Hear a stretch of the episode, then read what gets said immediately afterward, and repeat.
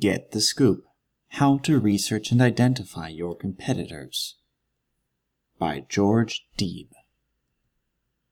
Webster's Dictionary defines competitors as one buying and selling goods or services in the same market as another. Pretty self-explanatory at the high level, yet many executives fail to properly assess their full competitive set. Here's the best way for you to not miss any competitor that could get between you and your goals. Study industry associations, search engines, and startup databases. I typically start with high-level industry research. Find the major trade association in your industry and see who they are talking about as key players in your space.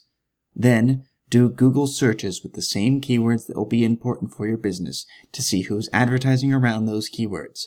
If those keywords are important to those advertisers, they are most likely directly competitive with you for all or at least part of their business. That should pick up the launched businesses.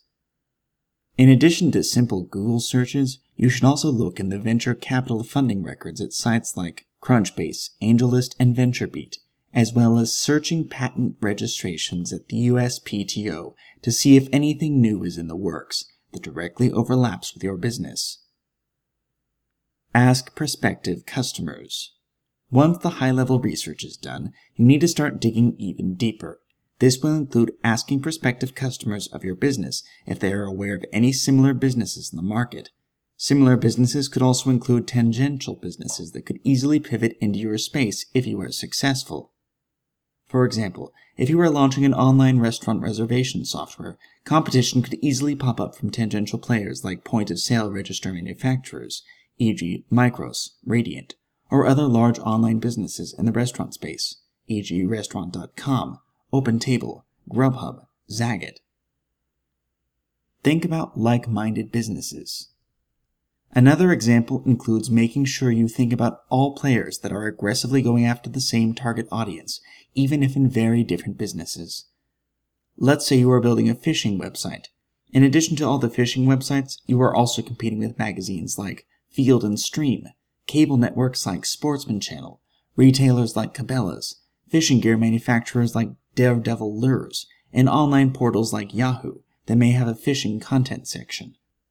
All of these businesses will be putting a lot of consumer marketing muscle to work to own the online fishing space, so prepare for a lot of competition from many different businesses, all looking for the same fisherman eyeballs.